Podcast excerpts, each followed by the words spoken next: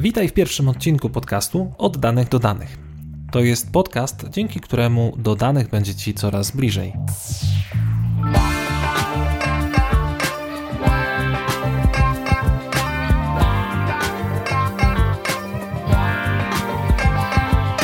W pierwszym odcinku tego podcastu opowiem o tym, kim jestem i dlaczego zdecydowałem się nagrywać ten podcast. Będę też próbował odpowiedzieć na bardzo proste pytanie. Dlaczego w ogóle zawracamy sobie głowę przetwarzaniem danych i dlaczego jest to tak istotne w naszym życiu?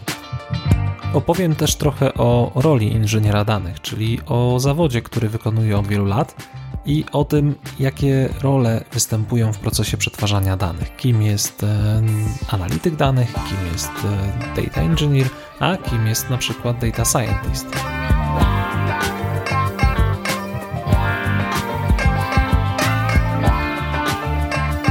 Na początek chciałbym zadać zagadkę. Wyobraź sobie, że stoisz przed trojgiem drzwi. Musisz wybrać jedne z nich. Nie możesz się cofnąć, nie ma innej drogi ucieczki, a ty musisz wejść do jednego z trzech pomieszczeń. W każdym z tych pomieszczeń znajduje się coś, co może zagrażać naszemu życiu.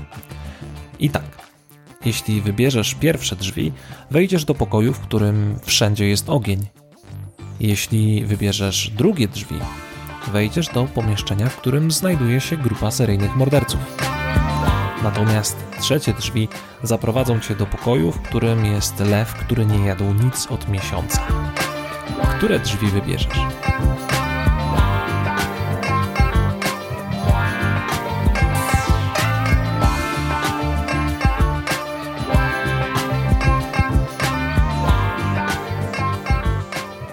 Nazywam się Marcin Świdziński i inżynierem danych jestem już od ponad 10 lat. Tak naprawdę, kiedy zaczynałem, ten zawód jeszcze nie istniał. Wykonywałem trochę zadań administratora, trochę programisty, trochę analityka. W zasadzie nie do końca było wiadomo, kim jestem. Dzisiaj już wiem, że mój zawód to inżynier danych. Myślę, że dzisiaj jest to jedna z najbardziej poszukiwanych specjalności, jeśli rozejrzymy się wśród ofert pracy. Ale niestety ilość specjalistów dostępnych na rynku, którzy są w stanie wesprzeć projekty pod kątem inżynierii danych, jest ciągle zbyt mała.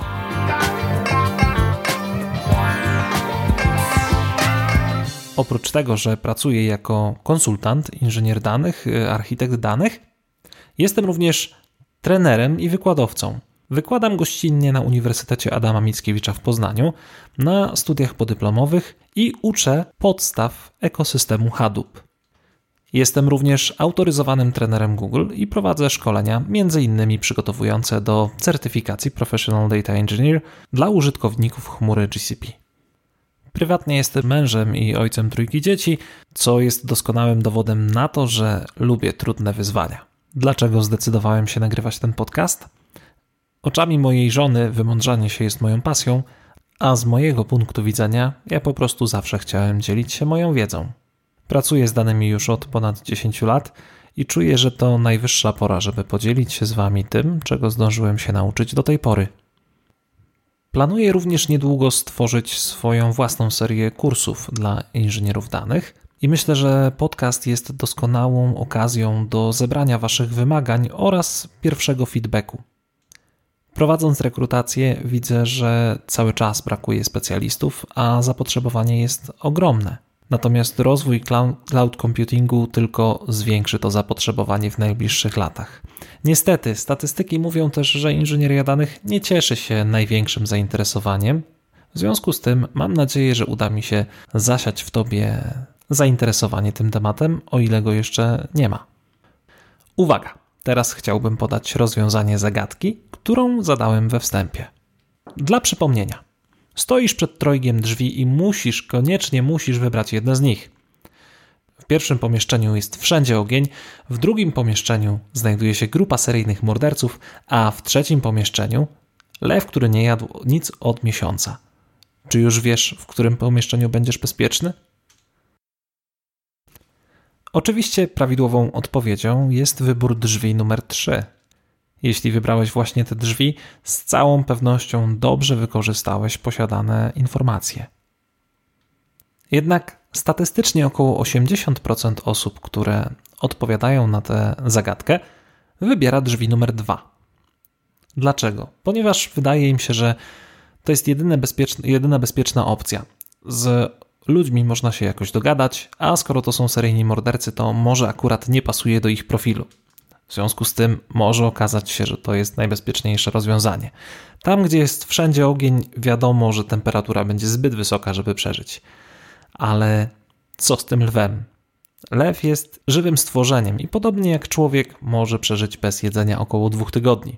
Co za tym idzie, skoro ten lew nie jadł nic od miesiąca, to na pewno jest już martwy i z całą pewnością nam nie zagraża. I moim zdaniem ten problem pokazuje właśnie, jak bardzo istotne w naszym życiu są różnego rodzaju informacje.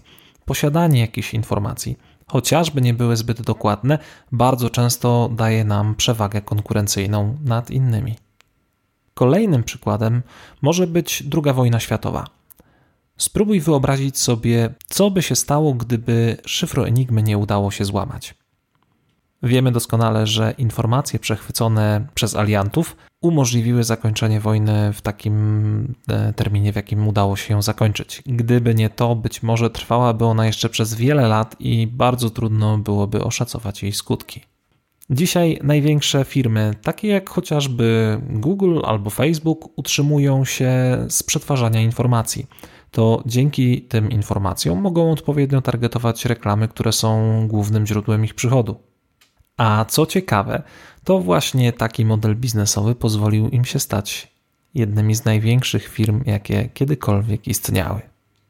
Widzimy więc, że w przeciwieństwie do czasów rewolucji przemysłowej, to już nie wytwarzanie jakichś dóbr, jakichś dużych sprzętów daje nam największe możliwości rozwoju. W dzisiejszym świecie to informacja jest tym, co sprzedaje się najlepiej. I właśnie dlatego w następnej części naszego spotkania chciałbym Ci opowiedzieć o tym, na czym polega nowoczesne przetwarzanie danych.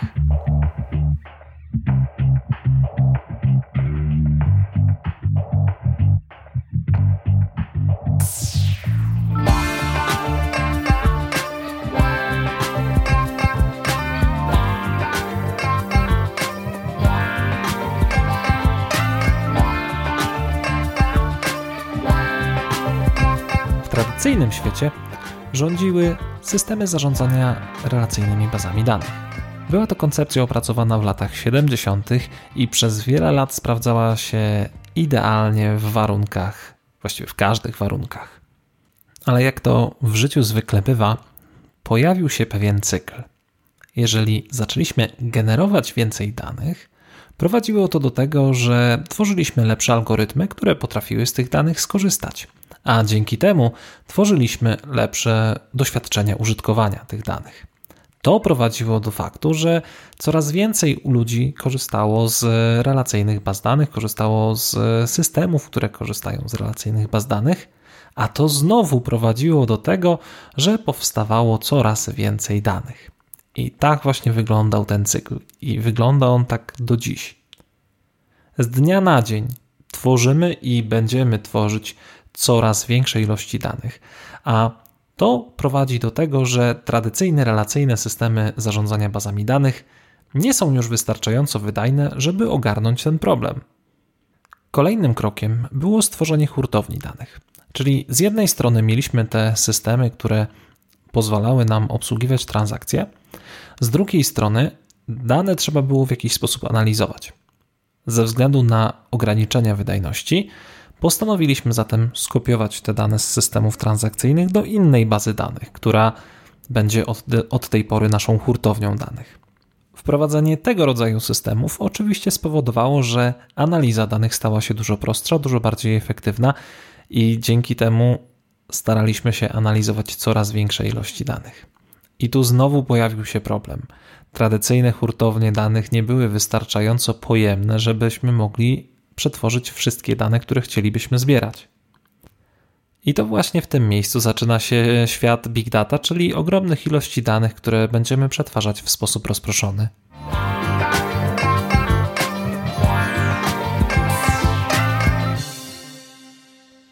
Ale może po kolei. Zastanówmy się najpierw, to był potrzebny, żeby tworzyć systemy przetwarzające dane na każdym z tych etapów. Jeśli bierzemy pod uwagę klasyczne systemy transakcyjne, to z całą pewnością potrzebowaliśmy tam programisty i administratora. Z czasem pojawił się również analityk, który musiał zrozumieć te dane i jego rolą było też zamodelowanie struktur. W przypadku hurtowni danych, oprócz dewelopera czy programisty oraz administratora, którzy oczywiście muszą zaprojektować pewne przepływy danych oraz administrować tą bazą, czyli dbać o jej spójność i prawidłowe działanie. Pojawili się również deweloperzy Business Intelligence oraz analitycy danych, których rolą było wyciąganie informacji użytecznych w procesie podejmowania decyzji. Czyli celem jest podjęcie jak najlepszych decyzji na podstawie informacji, które zgromadziliśmy. Wraz z powstawaniem technologii Big Data okazało się, że potrzebujemy programistów ze specyficznymi umiejętnościami, na przykład programowania w systemach rozproszonych. No i z tego Big Data dewelopera można powiedzieć, że wyewoluowała rola inżyniera danych. Początkowo nazywano nas Big Data Engineer, teraz po prostu mówi się o inżynierze danych, czyli tak zwanym Data Engineer. Kolejną rolą, która jest niezbędna, aby stworzyć zaawansowaną analitykę oraz modele predykcyjne czy inne elementy sztucznej inteligencji, jest Data Scientist, czyli naukowiec od danych. Poza tym warto też wspomnieć o całkiem nowej roli, która niedawno jest coraz bardziej popularna, czyli Machine Learning Engineer, osoba, która łączy w sobie cechy inżyniera danych oraz data scientista, ale nie jest wyspecjalizowana w żadnej z tych czynności. Ta osoba ma raczej być odpowiedzialna za to, żeby modele machine learningowe działały jak najlepiej, żeby były operacyjne i zoptymalizowane. I znowu, koncepcja przetwarzania rozproszonego nie jest nowa. W drugiej połowie XX wieku wielokrotnie podejmowano próby takiego przetwarzania danych, ale za każdym razem spotykaliśmy się z ograniczeniami technologicznymi. I tu mamy do czynienia z bardzo ciekawym zbiegiem okoliczności.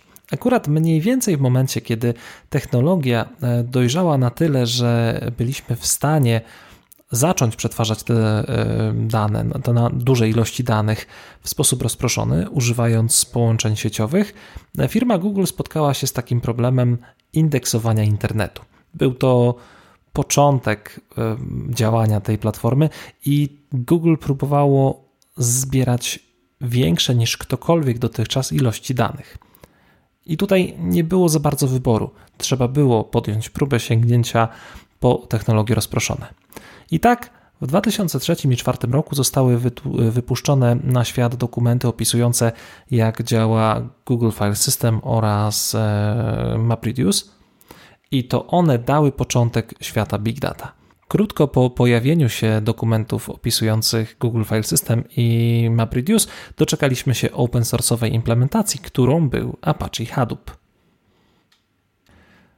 W zasadzie przed pojawieniem się Hadoopa przetwarzanie ogromnych ilości informacji, to znaczy kiedy mówimy tutaj o skali setek terabajtów lub petabajtów, wymagało wykorzystania superkomputerów i bardzo niewiele firm czy bardzo niewiele osób w ogóle miało możliwość skorzystania z takiego sprzętu. Kiedy okazało się, że w maju 2008 roku klaster Hadoop składający się z 910 węzłów posortował 1 terabajt danych w niespełna 4 minuty, projekt ten zaczął cieszyć się niezwykłą popularnością. No i to właśnie Hadoop spowodował, że zaawansowana analiza danych, szczególnie na bardzo dużych plikach, stała się zdecydowanie bardziej popularna. Kilka lat później natomiast Harvard Business Review okrzyknął zawód Data Scientist najbardziej sexy zawodem XXI wieku. Był to taki trochę chwyt marketingowy, ale jednak spowodowało to ogromną popularyzację tego rodzaju aktywności.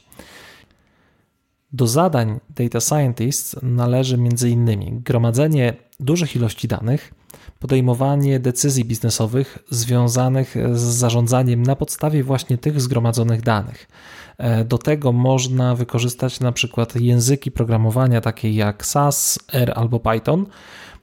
Dodatkowo taki Data Scientist zajmuje się zagadnieniami statystycznymi. Powinien się dobrze znać na technikach analitycznych, na uczeniu maszynowym, sieciach neuronowym, a do tego wszystkiego powinien komunikować się z IT i biznesem, poszukując reguł, wzorców i trendów, które mogą mieć istotny wpływ na podejmowanie decyzji biznesowych. Kiedy na przykład budujemy taki model machine learningowy, po drodze jest mnóstwo kroków, których większość osób nie bierze pod uwagę. Czyli żeby przygotować nawet najprostszy model, najpierw musimy zebrać dane, następnie musimy te dane przygotować i oczyścić. Kolejnym krokiem będzie zrozumienie tych danych wejściowych, bo bez tego nie jesteśmy w stanie wyciągnąć żadnej sensownej wartości. W następnym kroku musimy dokonać ekstrakcji cech, musimy odpowiednio dobrać i wytrenować model, dobrać odpowiednie hiperparametry, a ostatnim krokiem będzie opublikowanie tego modelu, który może wykonać dla nas jakieś predykcje. To wszystko sprawia, że proces jest dość długi, żmudny i skomplikowany, a niestety wymaga też bardzo dużego zaangażowania, często więcej niż jednej osoby. Dlatego taki zespół Data Scientist przez większość swojego czasu nie mógł skupiać się na podstawowych zadaniach, czyli na analizowaniu tych danych. I właśnie wtedy pojawiła się potrzeba stworzenia kolejnego zawodu, którym jest właśnie inżynier danych. W opisie tego odcinka załączam m.in. link do oryginalnego artykułu Harvard Business Review opisującego zawód Data Scientist jako najbardziej sexy zawód XXI wieku. Ale oprócz tego znajdziecie tam również link do artykułu wydanego przez wydawnictwo O'Reilly, wskazującego różnicę między Data Engineer i Data Scientist. Ten artykuł wywarł na mnie ogromne wrażenie i uważam, że naprawdę warto go przeczytać, jeśli chcielibyście zrozumieć, na czym polegają te dwie role. Ja tymczasem postaram się Wam to streścić w skrócie.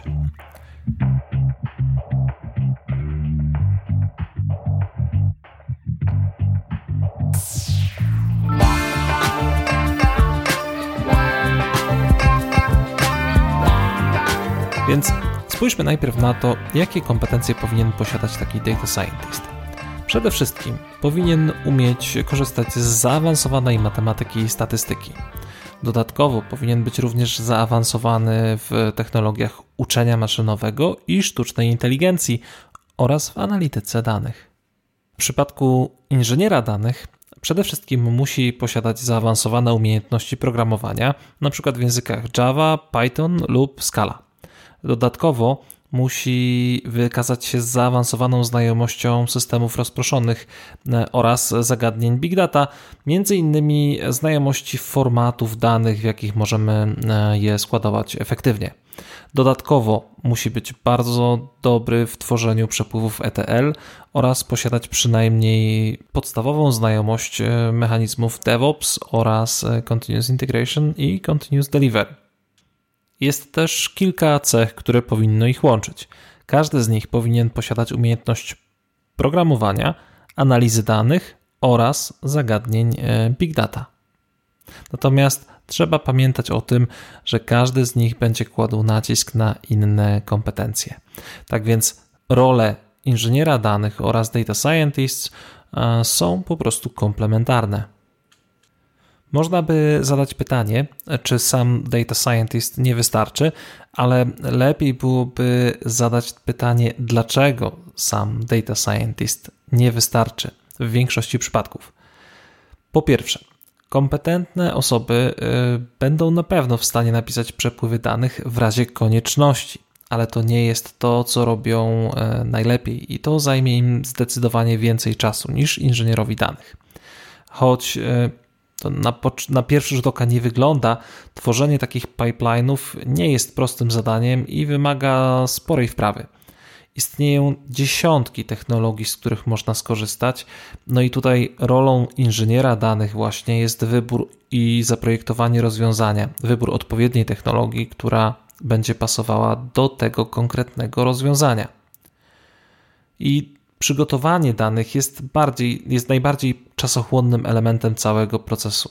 Dlatego można powiedzieć, że w zależności od wielkości projektu, w zależności od stopnia skomplikowania struktur danych w naszej firmie, na każdego data scientista powinno przypadać od 2 do 5 inżynierów danych.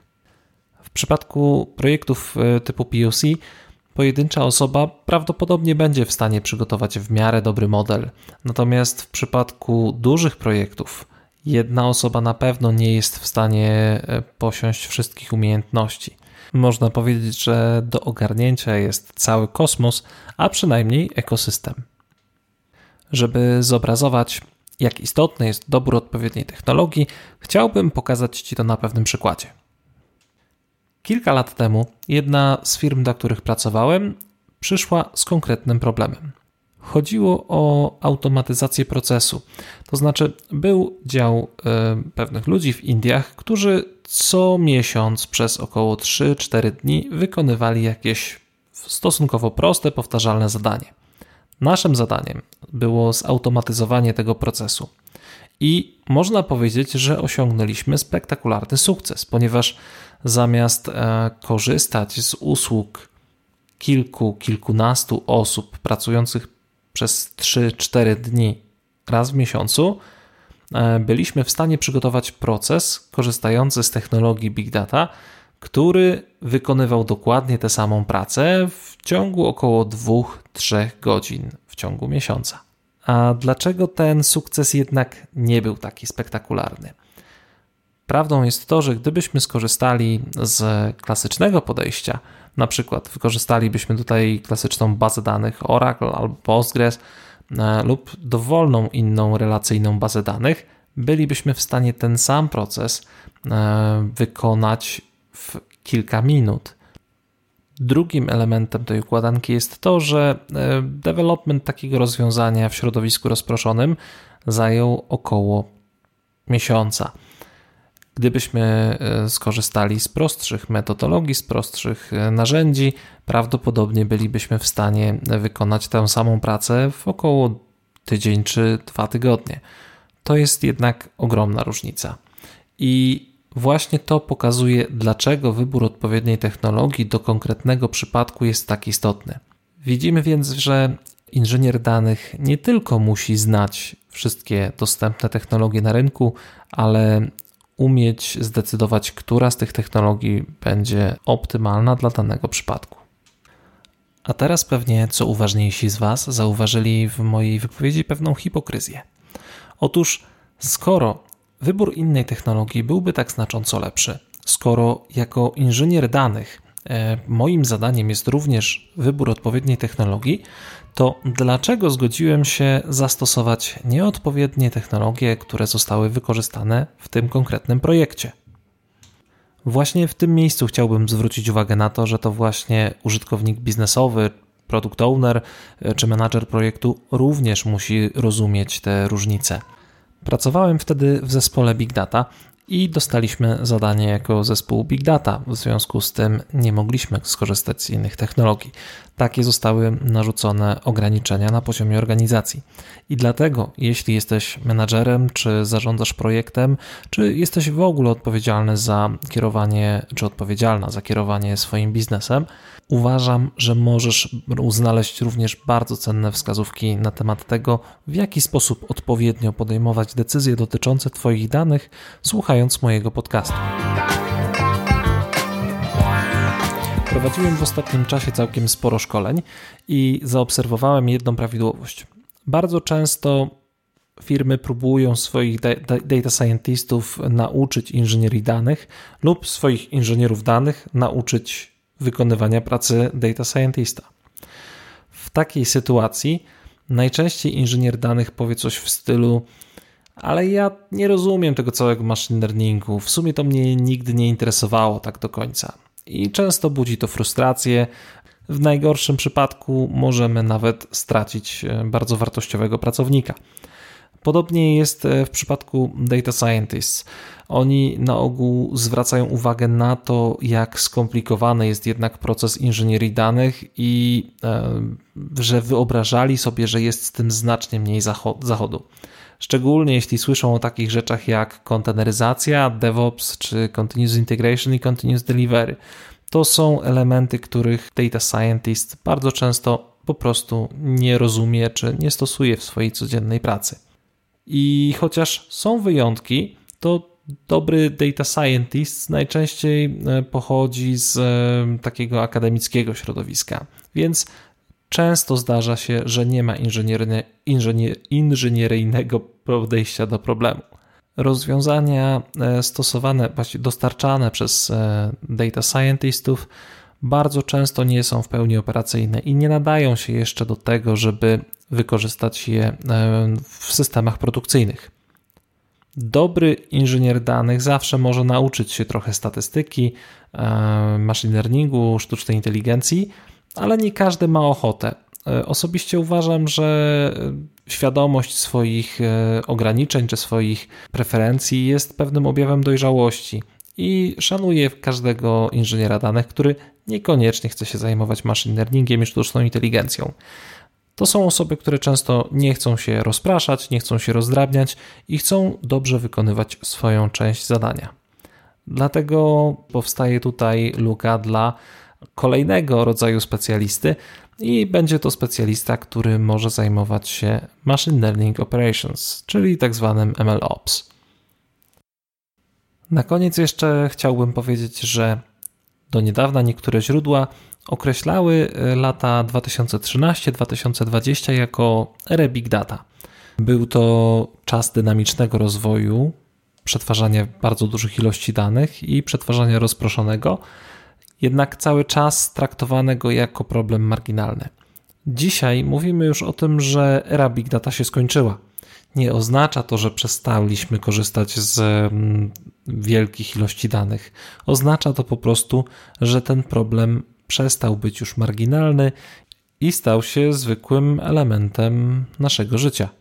Dzisiaj Big Data to już po prostu data.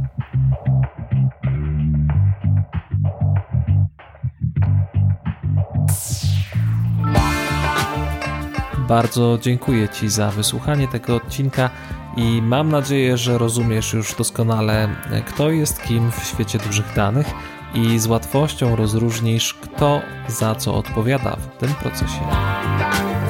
W kolejnym odcinku opowiem o tym, co sprawia, że dane klasyfikujemy jako big data i jak będziemy z nimi pracować w najbliższych latach.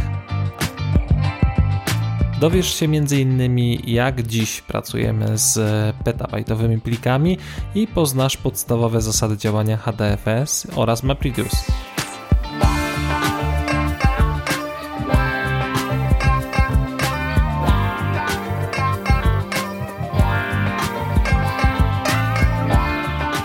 Dowiesz się również, czym różni się HDFS od takich usług jak np.